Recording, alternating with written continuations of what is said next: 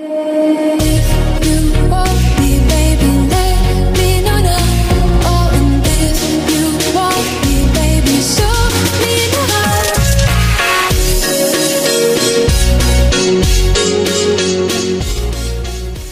this podcast, we'll be discussing our own personal experiences. Any views or opinions discussed in this podcast are personal and belong solely to the individuals in this episode.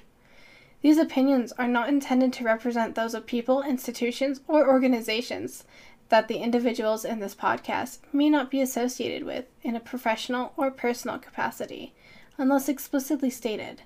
Any views or opinions are not intended to malign any religion, ethnic group, club, organization, company, or individual. Hey guys, welcome back to another episode of Spiritual Friendship. I'm your host Michell here with your co host Jamie.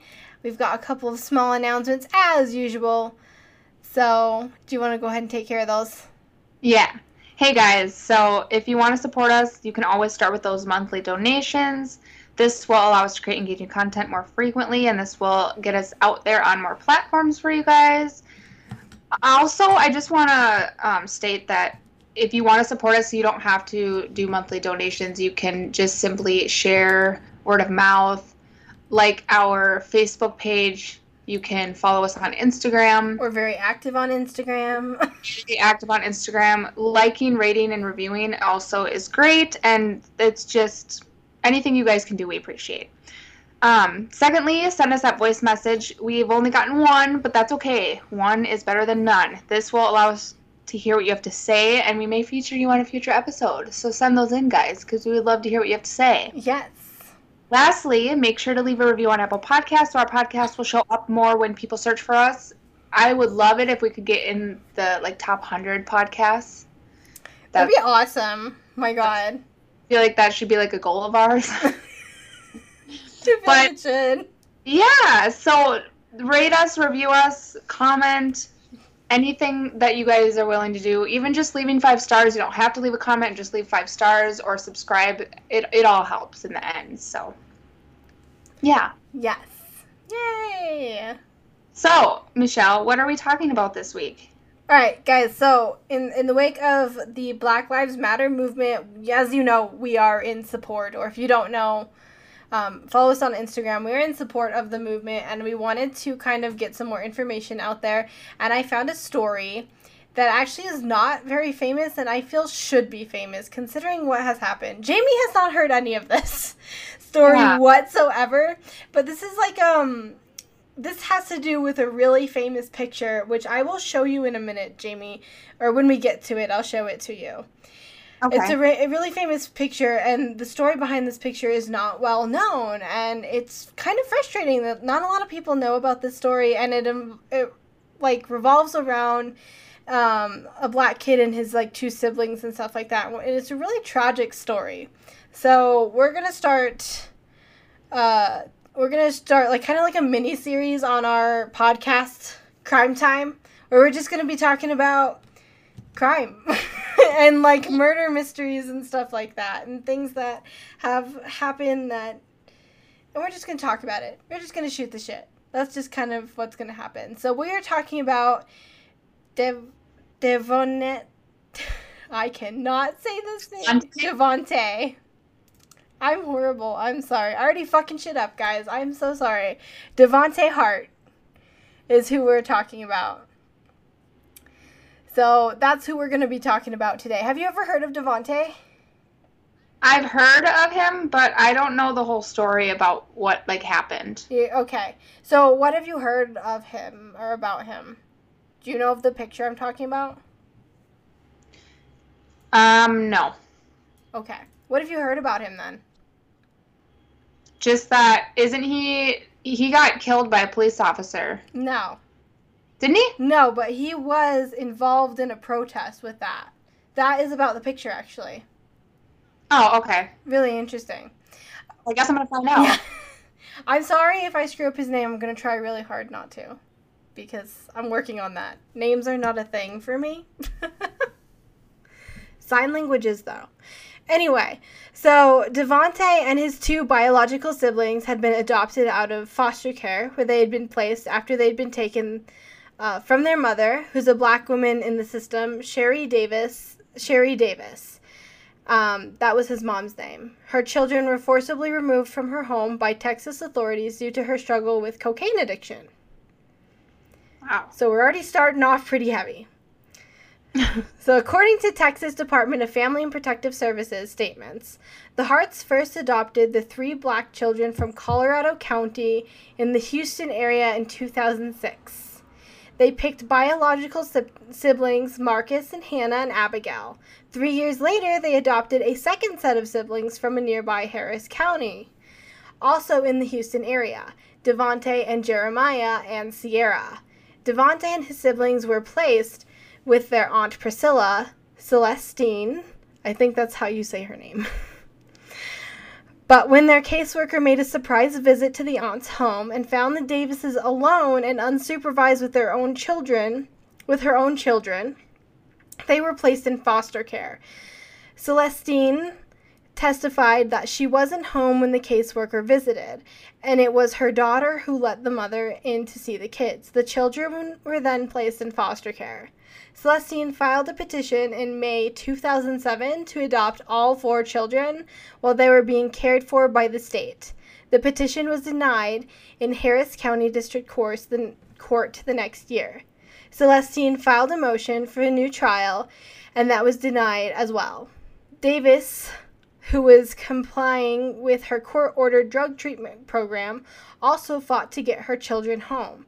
But before she could get them back, they were adopted by a couple in Alexandria, Minnesota, the Harts. So, how close is Alexandria to you?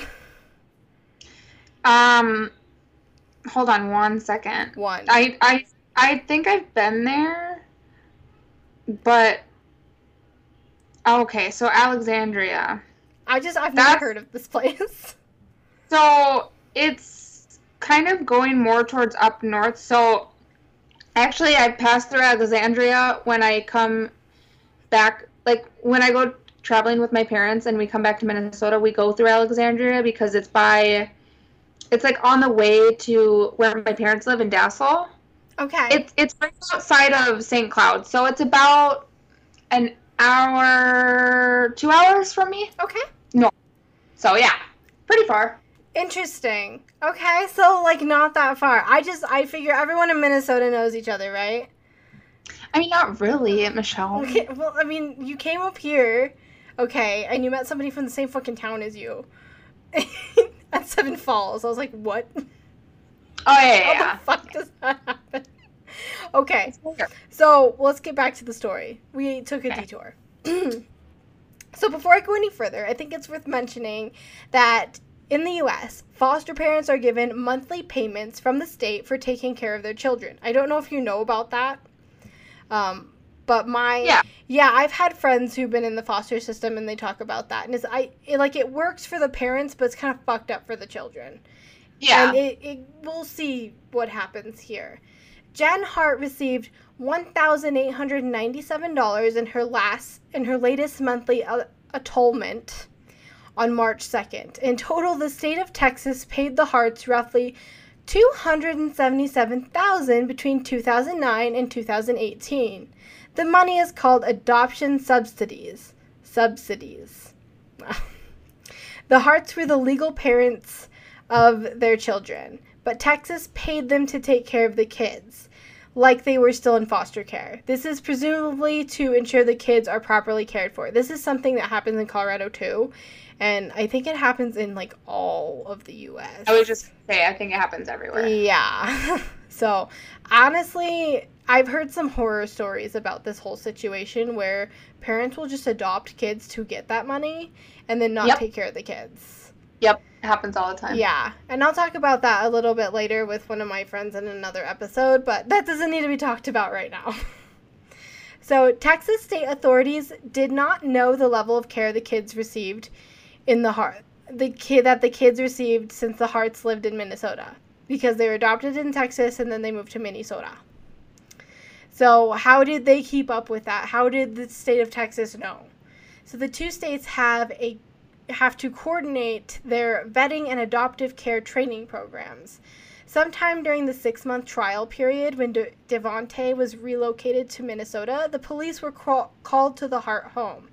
A six year old child in the Hart's care, whose name and gender were redacted in police records, which that's a thing that we're going to see a, a lot of. There's a lot of redacted names in police records, told the officers that Jen Hart had beaten the child with a belt during an interview with the police from Alexandria, Minnesota. Though both Jen and Sarah Hart projected a unified front of innocence, relying on the persuasiveness of wit- witnesses. Relying on the persuasiveness of whiteness. I'm sorry, not witnesses. Whiteness. They told the cops the bruises uh, were completely were a complete mystery to them. But they did recall that the days earlier, the six year old child had fallen downstairs. The couple also told police that the children had been constantly going through food issues, including stealing snacks at school and eating out of the garbage cans or off the floor. The local police and Douglas School Services closed the case. And despite the initial warning sign, clear evidence of danger to the children's welfare, the Harts managed to complete their six month trial period in Minnesota. So, one year later, in 2010, their six year old daughter, Abigail Hart, complained to her school teacher that she had owies on her stomach and back. With the child's permission, the teacher lifted her shirt and saw that indeed the child had bruises on her front, from her sternum to a point above her belly button, and on her back from midway down her back to her waistband of her pants. The teacher asked Abigail how she got so many bruises. She replied, Mom hit me. The teacher called the authorities. A police officer and a social worker arrived and interviewed Abigail. They took pictures as evidence of the domestic assault. They also asked Jen and Sarah to come in for separate questioning. In their interview, both moms told the same story. Sarah had spanked Abigail the night before and gotten a little carried away. What led to the spanking? A penny. The moms had found a penny in the little girl's pocket. Like, what the fuck? When she told them where she found it, they didn't believe her. They called the girl a liar. Then one of the moms, Abigail, first reported that Jen was the one who beat her and held her head underwater, although later Sarah claimed credit, bent the child over the bathtub, and spanked her, which resulted in the pattern of bruises up and down her body. What the fuck? So Abigail's saying Jen was the one who beat her and held her underwater. But then Sarah's like, no, I held her over the bathtub and spanked her, which resulted in the bruises. So that's like, that's what's going on here. The beating was so severe that Sarah Hart was convi- convicted of domestic violence, but her sentence was suspended in lieu of more, a more severe punishment. The adoptive parents agreed to submit to an in home therapy, rounds of counseling, and skill building activities. I don't know what the fuck skill building activities are. They should have had anger fucking management. For real. like a six year old child. Right. So I just wanted to point out like the two different legal responsibilities the two white mothers who endanger their adopted children one of whom gets convicted of assault versus a black mother who gets caught by a caseworker as she spends time with her biological children during an unsupervised visit. Like, yeah. I don't understand. This is like definitely like a white versus black crime here, which is what I'm seeing here. And as we get into this more, you're going to see how the system just fails and fails and fails and fails again, and I think it's because they're black. The next year in 2011, elder sister Hannah reported to a school nurse that she wasn't being fed. When authorities questioned Sarah Hart about what her daughter said, she claimed Hannah was playing the food card. What the fuck is that? What's the food card, Jamie? You have a kid. Um, so like they say they're hungry. So like when you when we try and not us per se, but when some people try and they get their kids to go to bed or take a nap, they'll say, I'm hungry. Because they don't want to oh, go to bed. So, so they don't want to do things, so they do the food card. But I hear they do. Okay. Okay. So like, if you tell your child, hey, clean up, I'm hungry. I want a snack. Oh, yeah. That's fucking stupid. The food card. I just give Mason food if he's hungry. I don't care if he's laying in bed or not. Sarah. Hungry, I'm gonna... That's hilarious. Sarah added that the child should just be given water. The official 2013 report from the Oregon Department of Human Services, documenting the history of abuse and neglect of the Hart children, recounts how a Minnesota child welfare worker said, quote, after a while, the school stopped calling the parents about the children ta- taking food because they didn't want the children being disciplined or punished. End quote. What the hell? I wouldn't call either. I would just feed the fucking kids if they're hungry. They didn't want the children disciplined or punished. Like, that's the point of social work. That's why you're supposed to do your job. Yeah, but I mean, if if nothing's being done though, and like no one's taking action, and the kids are just continuously getting beat, like I suppose. What, yeah, I'd probably just give them some pudding and say go back to class. Yeah. From the same official report, quote, the Minnesota child welfare worker said the problem is these women look normal, end quote. So, yeah. That's like the biggest issue is they're white. Yep. Basically. They don't look like drug addicts. They don't look like What does a drug addict look like? Is it just be black? Like is that it? Well, no, I mean, there's white people that look like drug addicts. I don't know. Maybe I just don't know what a drug addict looks like. It's like a lot of the time blacks are tra- are um, uh, targeted because that's why we have this movement going on. But it's everybody. Yeah. Basically, it's because they're white and they're women, and nobody assumes that you know, yada yada. This is frustrating. Yeah. But the report went on to compile a narrative of all the calls to social services made during the Hart's time in Minnesota. There are six incidents listed but only two were determined to be founded according to Minnesota's Minnesota standards. Wow, I got an accent there. and as the report notes, the state of Texas deserves a large share of the blame. Without any regular or constant academic or medical oversight and, and unknown child welfare reviews through state of Texas for either foster or adopt subsidies, these children risk falling through the cracks which happens far too often. I think that is what happened with these children. This quote from an assessment made by the Minnesota Social Services wor- worker quote, Abigail, who was six years old, looked like she was two years old and was taken to the doctor who said she is just small and being adopted, we don't know what their biofamily history is. End quote.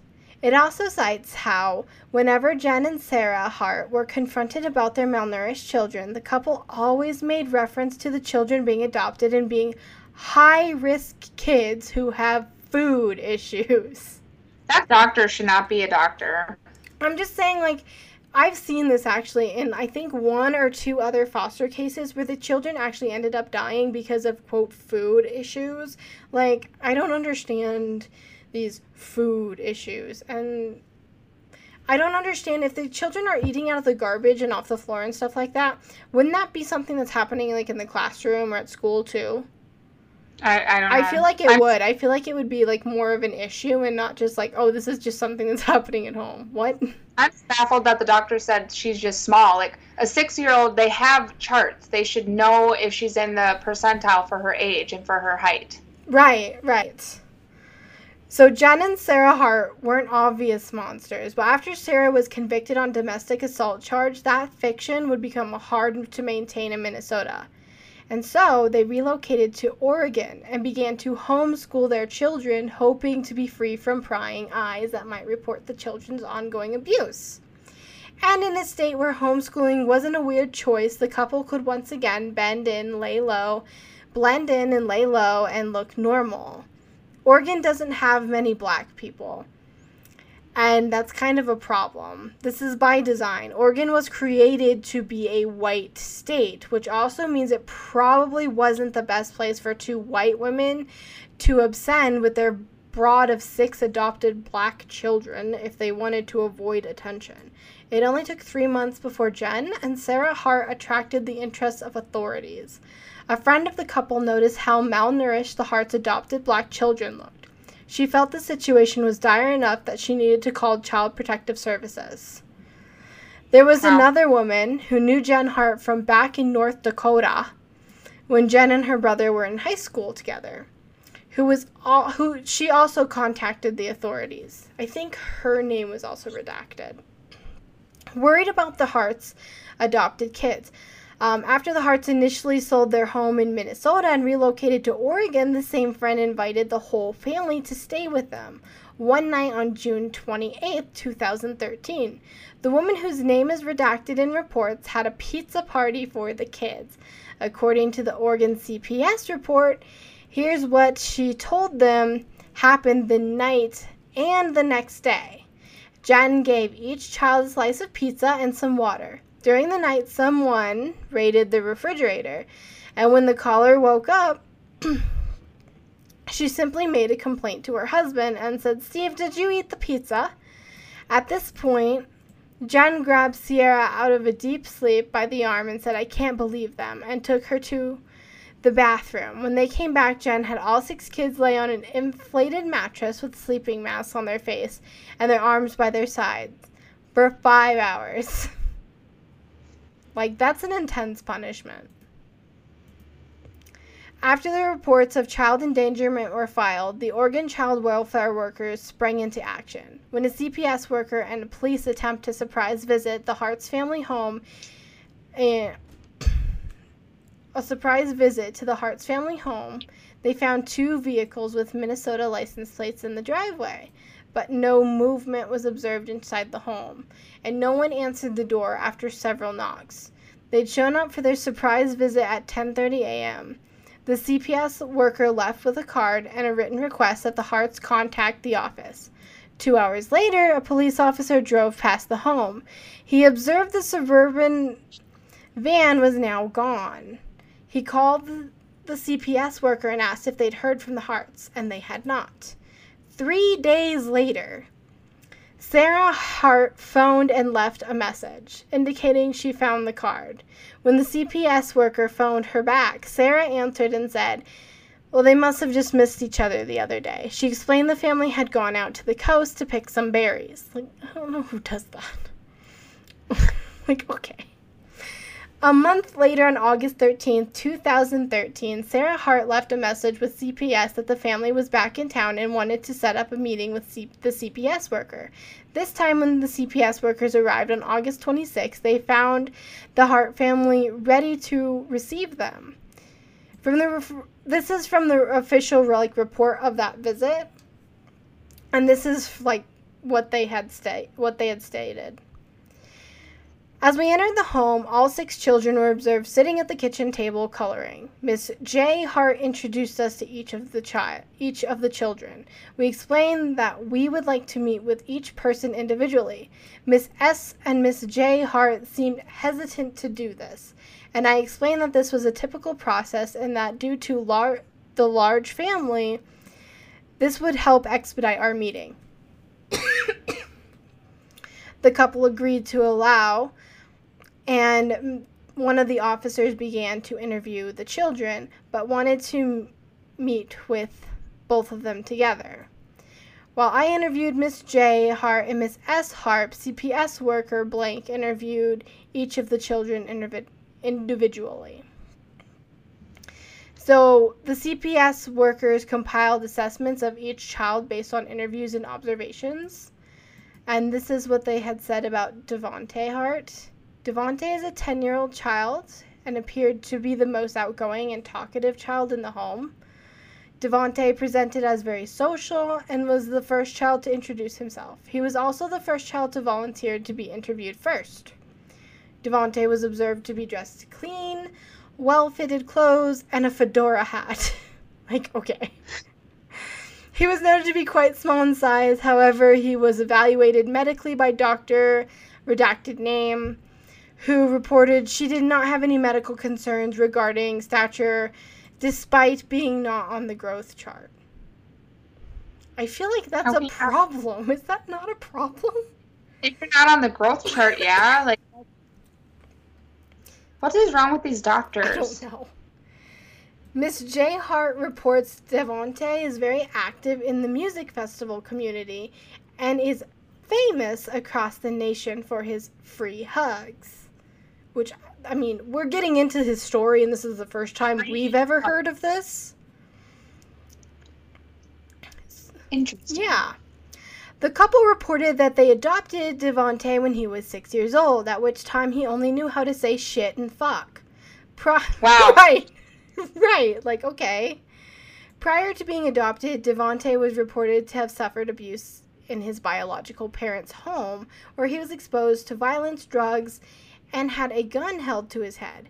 At that time, oh the God. couple at that time, the couple reported he didn't even know where his fingers and toes were. Additionally, he was reported to be very violent and would bite and kick. Ah. That's really sad. Although I don't sad. know if it's true. It could be. I mean, if, if a child has gone through multiple families or his bio family was abusive, like you just never know. I feel like it could be, but I also feel like on the other hand, if I was this this horrible family, I would want to make him or at least all of them look horrible than they more worse than they actually are to be like look at how they are now though. Right. Look at the child, don't look at me. Right. Yeah. In summation of their assessment of Devonte, the CPS workers noted he is reported by the parents to be thriving in the home, school, and very interested in social justice issues and love. He is reported and observed to be very affectionate. Probably because he don't get none of that at home. I'm just saying. Right. There's no record in the CPS report of what Devonte said in his interview. Instead, his abusers get to describe his world. To sweeten the picture, there's the convenient detail of how Devonte was famous on the music festival circuit. I just can't imagine, like, what? like, I've never heard any of that. But it's it's really kind of sad. It is. I it is really kind of sad. Like they they didn't even let him talk. Um, we do, however, learn a little bit of what the other Hart children said when they were interviewed, and it's summarized in the report as all six children were interviewed and did not make disclosures of abuse or food being withheld. The children provided nearly identical answers to all questions asked, probably because they were coached. All of the children except Devonte appeared very reserved and showed little emotion or animation. Wow. It's hard not to wonder how the CPS workers wouldn't find such robotic behavior to be a red flag of abuse. But they didn't. Yeah. Yeah. Well, well, the thing with social workers is they're so like not paid what they should be and they're they have so many cases that they just I feel like they just get lazy and they don't they just don't care. Yeah. My mom is a social worker and she says like their caseload is fucking ridiculous. It is, and it's hard to find a good social worker that actually cares. Yeah. So when I was talking to you about that um, situation with the money and everything, that my mom looked into that case, and she yeah. said, "Yeah, one of my social workers was on that, and she's lazy, and she just yep. let the case go." Yep. Yeah. It's fucking pathetic. It's particularly damning when you consider what the anonymous caller reported to CPS, which is included in the report as well. Miss Blank said that the children would eat freely if Miss J. Hart was not around, but as soon as she came in, they would stop and deny they ate. She added that the children are not allowed to speak and could only raise their hands in their home. They were disciplined for laughing at the dinner table. Can you imagine that? No. Laughing at the dinner table. You're disciplined. That's terrible. What are you supposed to do at the dinner table? Just sit in silence? I guess so. She noted Hannah and Marcus are particularly den- disciplined. She recounted a time that Marcus did something at school and got in trouble. She stated this occurred on his birthday, and as punishment, no one could tell him happy birthday. My god. This is included in the police report. They did nothing.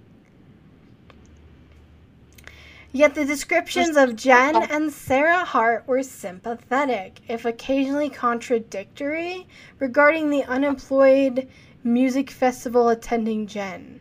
Miss J. Hart is the primary caretaker for all six children. Miss J. Hart reports a background in education. Although the children came to them with reported diagnosis and on medications, Miss J. Hart does not believe in all this information was accurate and has seen great strides in the children. The children are not on medication and she does not believe they need it. Miss J. Hart believes in emphasizing and teaching love and compassion. She also believes in getting them involved in their communities, especially yeah. the music festival community, and says the children have also participated in protests. What the fuck? Yeah. And Sarah is a manager at a local Kohl's. Miss S. Hart is the primary financial provider and the only adult working in the home. There's not much information regarding Miss S. Hart's parenting of the children. She provides much of the same information regarding parenting beliefs as Miss J. Hart and their desire to raise the children in an alternative manner. She's not often around the children for weeks or months at a time, while Miss J. Hart and the children are traveling to festivals. Interesting. The CPS workers in the very next paragraph include eyewitness reports that paint a very different picture. Miss S. Hart goes along with whatever Miss J. Hart says, but added that Miss S. Hart is cold to the children. She indicated that Miss S. Hart also likes to part- parade the children around the state and stage them for photographs, but does not provide attention or affection beyond this. Okay. so that's how you destroy your child emotionally. Yeah.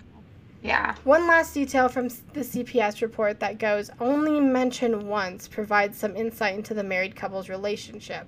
Of the two women whose names are redacted throughout the report, one of the women recounts her personal history with Jen Hart. Miss so this is what it says in, in the in the report. Miss J. Hart had become obsessed with her and at one point had told her she wanted to leave Miss S. Hart and be with her. So this is like one of their neighbors or something. She noted Miss J. Hart always makes up extravagant stories to make herself appear a hero. She indicated Miss J. Hart appears delusional, but did not know of any mental health issues. okay. like, what is happening? in this relationship. And. A month after the home visit, the CPS worker contacted one of the initial reporters and asked about her knowledge of the family situation. Meanwhile, CPS workers and Sarah Hart messaged back and forth in order to get the kids evaluated by their primary care doctor. After three months, they finally did. Other than confirming some of the kids needing glasses, their overall health wasn't considered to be at risk. I don't understand these doctors. I don't either. I seriously don't understand. And two months after that, on the day after Christmas, a CPS worker contacted the Harts and told them the agency's final disposition about their children endangerment crisis. Unable to determine, which means there are some indications of child abuse or neglect, but there's insignificant data to conclude that there is a reasonable cause to believe that child abuse or neglect occurred. What the fuck? And this is a recent case. This is relatively recent. How the fuck? Like this is why I hate, this is why I hate social services and CPS because they literally do not give a fuck. They don't. Like I don't know. I'm just. This is so frustrating. This is so incredibly frustrating. Just like and just like wait until you figure out what happens at the end of this because this is heartbreaking. What happens? I'm like terrified. I'm like. I'm gonna get so pissed. But I, I mean, think. do you see like CPS is involved, the police are involved. They could have yeah. stopped this. The children are crying out for help. They could have stopped this. Yeah, but people don't fucking care. They only care about their their goddamn selves and their money. Yeah. All of this has to go around money. Fucking pathetic. Just like that, Jen and Sarah Hart had gaslighted the system again. The two women have exacerbated and clear pa- a clear pattern of abuse and neglect. Eyewitnesses familiar with the family said as much. One mother had been convinced, convicted of assault, but none of that mattered. The state of Oregon sided with Jen and Sarah Hart. Fucking ridiculous. The six undersized black kids being denied their prescribed medications, not to mention food, love, and attention, as they bounced around the country attending music festivals as props for Facebook photos, were determined to be safe. The last line of the Oregon CPS report pretty much says it all. The children are completely dependent on their caregivers and do not have regular contact with any mandatory reporters as they are homeschooled. So you could probably kill one of those kids and no one would know for months. No. Absolutely not. It's horrendous. I was it was in Oregon in 2014. So yeah, this is the picture that I think I was going to tell you about. I want you to Google this picture when I tell you to. Okay. In 2014, a year after CPS has interv- intervened, that Devonte came to national attention when he hugged Portland Police Sergeant Brent Burnham. I'm sorry if I fucked up that name. At a Ferguson protest. That day was a rare time out of the house for Devonte. How large trucks just drive by. That day was a rare time out of the house for Devonte and his siblings. The Hart family had come into town to protest the wrongful death of Michael Brown. This is the shooting you were talking about. On November 25, 2014, when the fateful viral picture was taken by freelance photographer um, Johnny Nguyen, the 12 year old Devonte Hart was holding a sign, Free Hugs, during the protest. Burnham spoke with Devonte and asked for one of his free hugs. In other words, it wasn't Devonte's idea to hug a cop; it was the officer's idea. So look up the the free hugs picture on Google. Okay.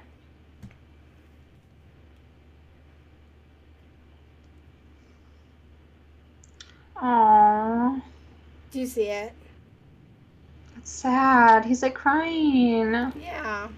That he is crying. That's the picture that went viral, and that's him. That's sad. Aww. That poor little boy. He's so sweet. I know. He seems like he'd be the sweetest little kiddo. Yeah. Here's how Jen Hart described the moment in a post on her Facebook page. He trembled holding a free hug sign as he bravely stood alone in front of the police barricade. After a while, one of the officers approached him and extended his hand. Their interaction was uncomfortable at first. He asked Devonte why he was crying. His response about his concerns regarding the level of police brutality towards young black kids was met with an unexpected and seemingly authentic to Devonte, yes sigh. I know, I'm sorry, I'm sorry. The officer then asked if he could have one of his hugs. So then the officer told Oregon Live about the picture. He said, I asked him his name. I asked, Do you know what's going on? He said, A protest. I asked him if he knew why it was going on. He said, Yes. I asked him if he thought it was good or bad. He didn't say anything. He kept crying, so I gave him a hug. It's really sad. That is really sad. His mom was standing behind him and said, Devonte just has a really big heart. At that point, I could tell this kid was special. He did. He does have a huge heart, but I took a step back and walked down the sidewalk about ten feet to give him a little space. Burnham later added how Devonte's raw emotions showed humanity, hope, and positivity. I think deep down, that's how every human being wants it to be. That's what people want to see. It's a reflection of where we want to go. The photo shows there is humanity left. There is hope. That's what the the cop had said about this. Ugh. When he was asked about his feelings after he heard the news about Devonte's fate, um, Burnham told the Inside Edition the tragic news about Devonte and his family deeply saddens me. The short interaction with Devonte reinforced my love, passion, and duty in priv- providing service to my community, which we're going to get into that in a minute. After Devonte famously gave Sergeant Burnham, Burnham a hug, his boundless affection turned into global and viral notoriety. The exact sort of attention, however, the Harts labored to avoid. And so in May 2017, they, they fled the Portland area and relocated to Washington state. But just like in Portland, it didn't take long for someone to report the Hart family to Child Protective Services. This time it was their new neighbors, the DeKleb.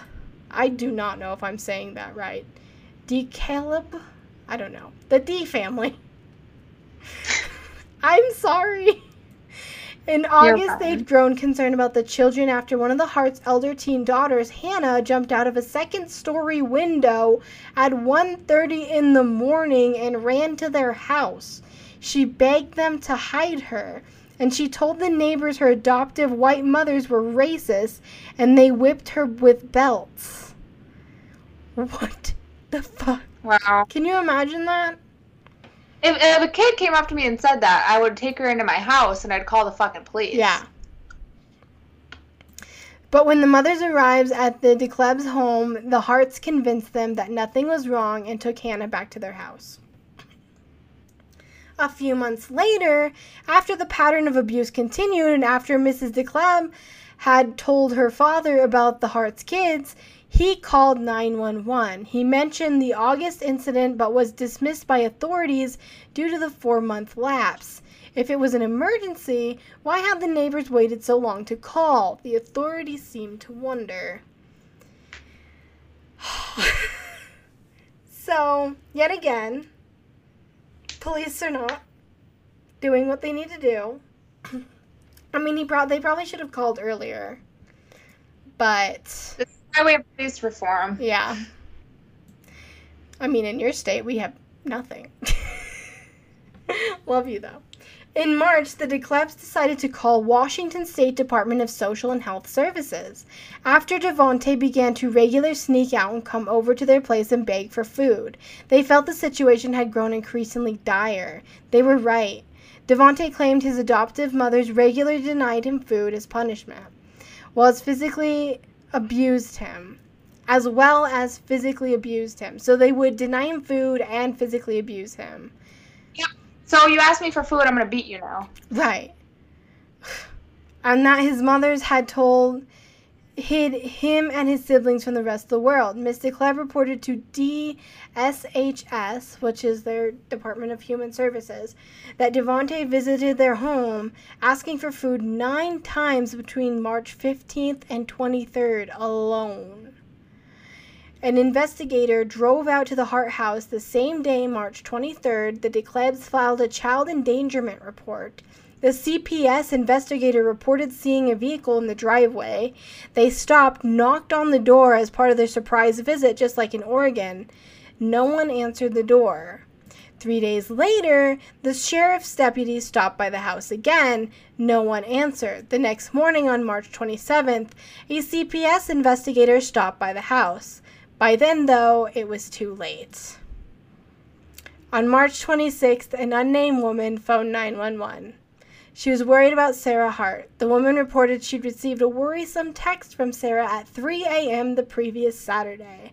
The caller said Sarah had claimed to be sick, but no one has been able to get a hold of her, like talk to her or seen her since that text message, or her wife, which is Jen.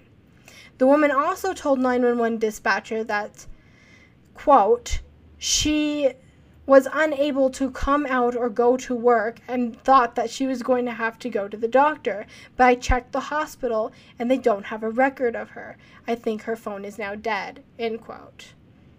According to the Santa Rosa Police Demo- Department, on the morning of March 24th, when Sarah's phone was likely still on and working, cell phone towers indicate that the Hart family passed through Newport, Oregon at 8 a.m. Their 2003 GMC Yukon then traveled south towards California. Twelve hours later, a cell phone pinged towers again, this time in Le- Leggett, a small town in Mendocino County in Northern California. I'm sorry if I'm screwing up these names.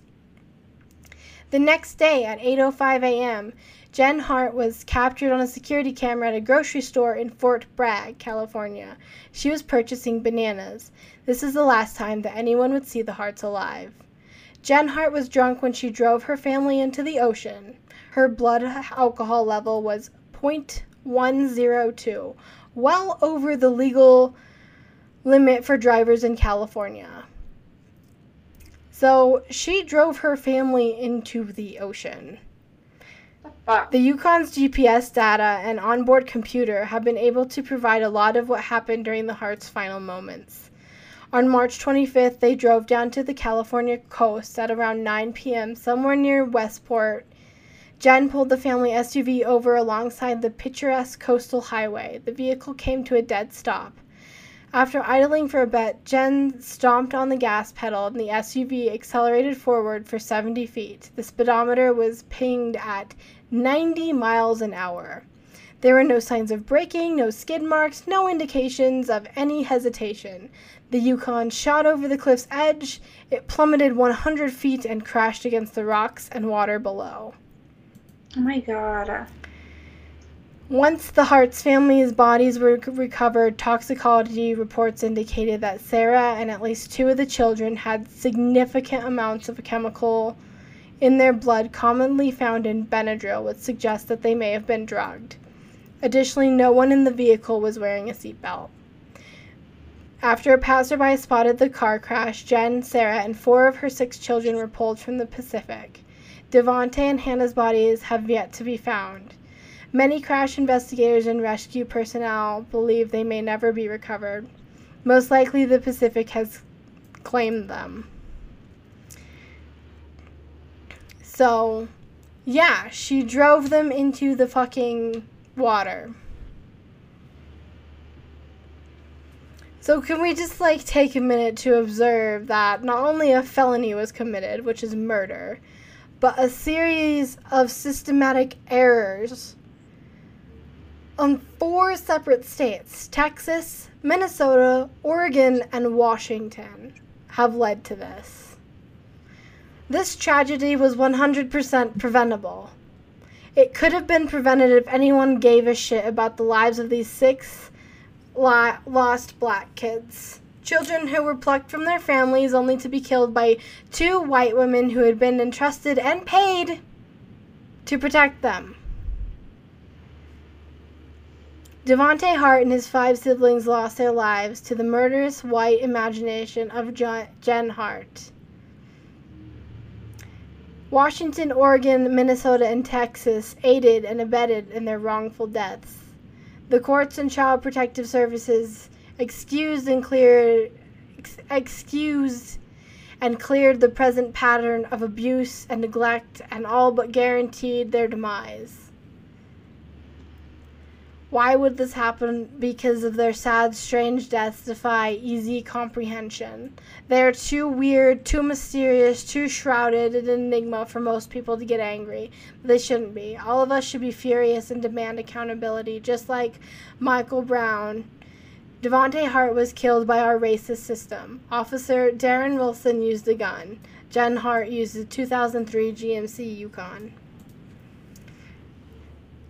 This is just like with the George Floyd case, and this is why I wanted to cover this because Black lives do matter, and this is just an example, yet again, of how the system has not only failed but fucked over six kids at one fucking time.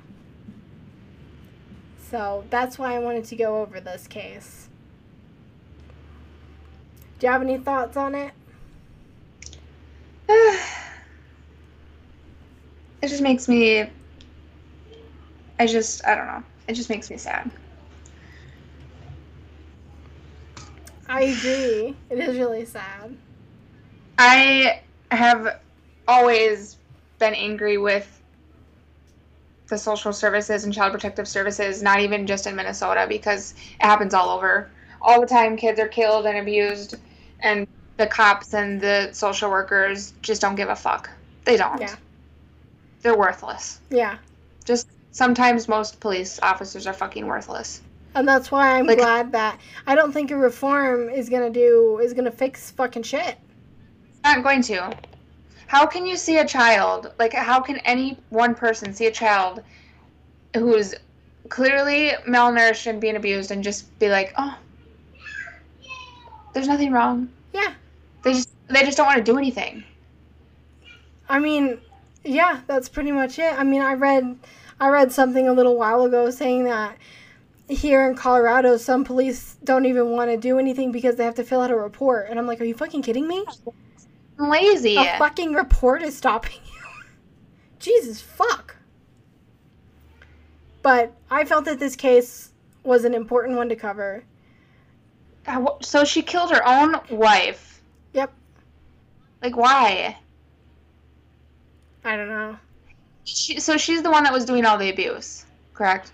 Well, there's like there's conflicting statements with that. They say that Jen was going she was doing all the abuse and Sarah was going along with it, but Sarah would also do shit too. I feel like Sarah was just like scared to leave. And because especially at the end when she sent that text message to her friend or family, I feel like she was just really scared and maybe she had gotten to a point where she wanted to get help and then it was just too late. It could be. That's what I feel happened.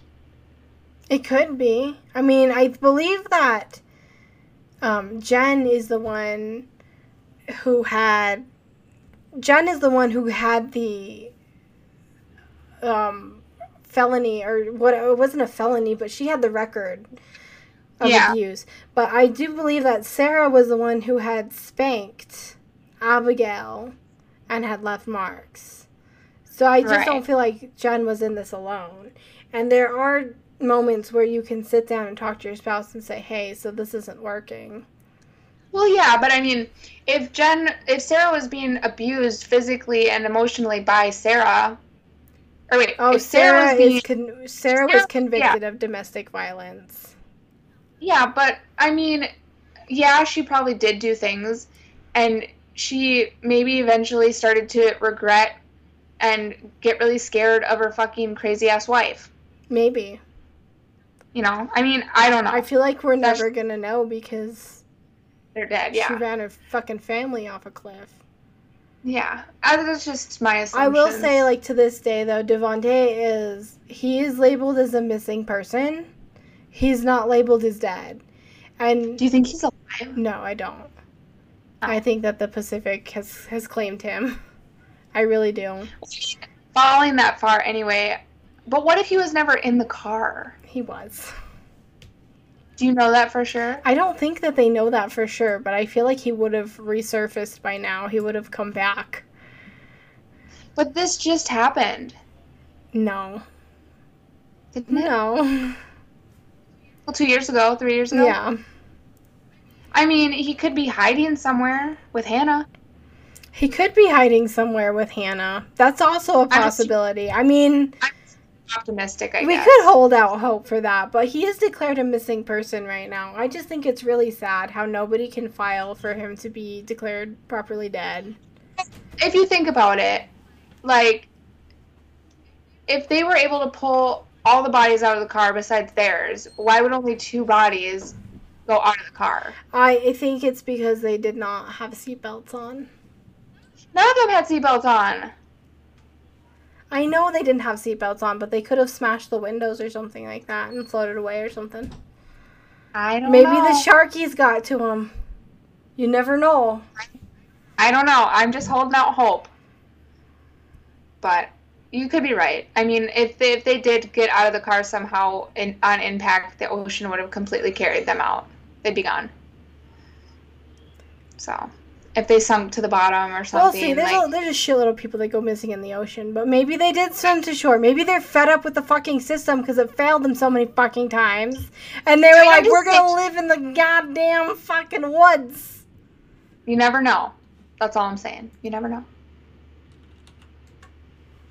Well, that's everything for this episode, and I hope that you guys liked it because like there's a lot of research that went into this episode. This episode was time. Let us know what you think because Michell did a really good job on the research. And I'm curious to hear if you guys think Devonte and Hannah are alive or if they are dead. Because I think that they could be alive. Maybe they weren't in the car. Maybe they like snuck out or something and they got lucky. Maybe. I, you never know. Maybe they just pieced. Maybe they was like, I'm done with your shit. Yeah. I would have. I would have uh-huh. done that a while ago. I I would have. I really wish the neighbors would have called earlier though. But yeah, let us know what you think, and we will see you guys in the next episode. Bye. Yeah.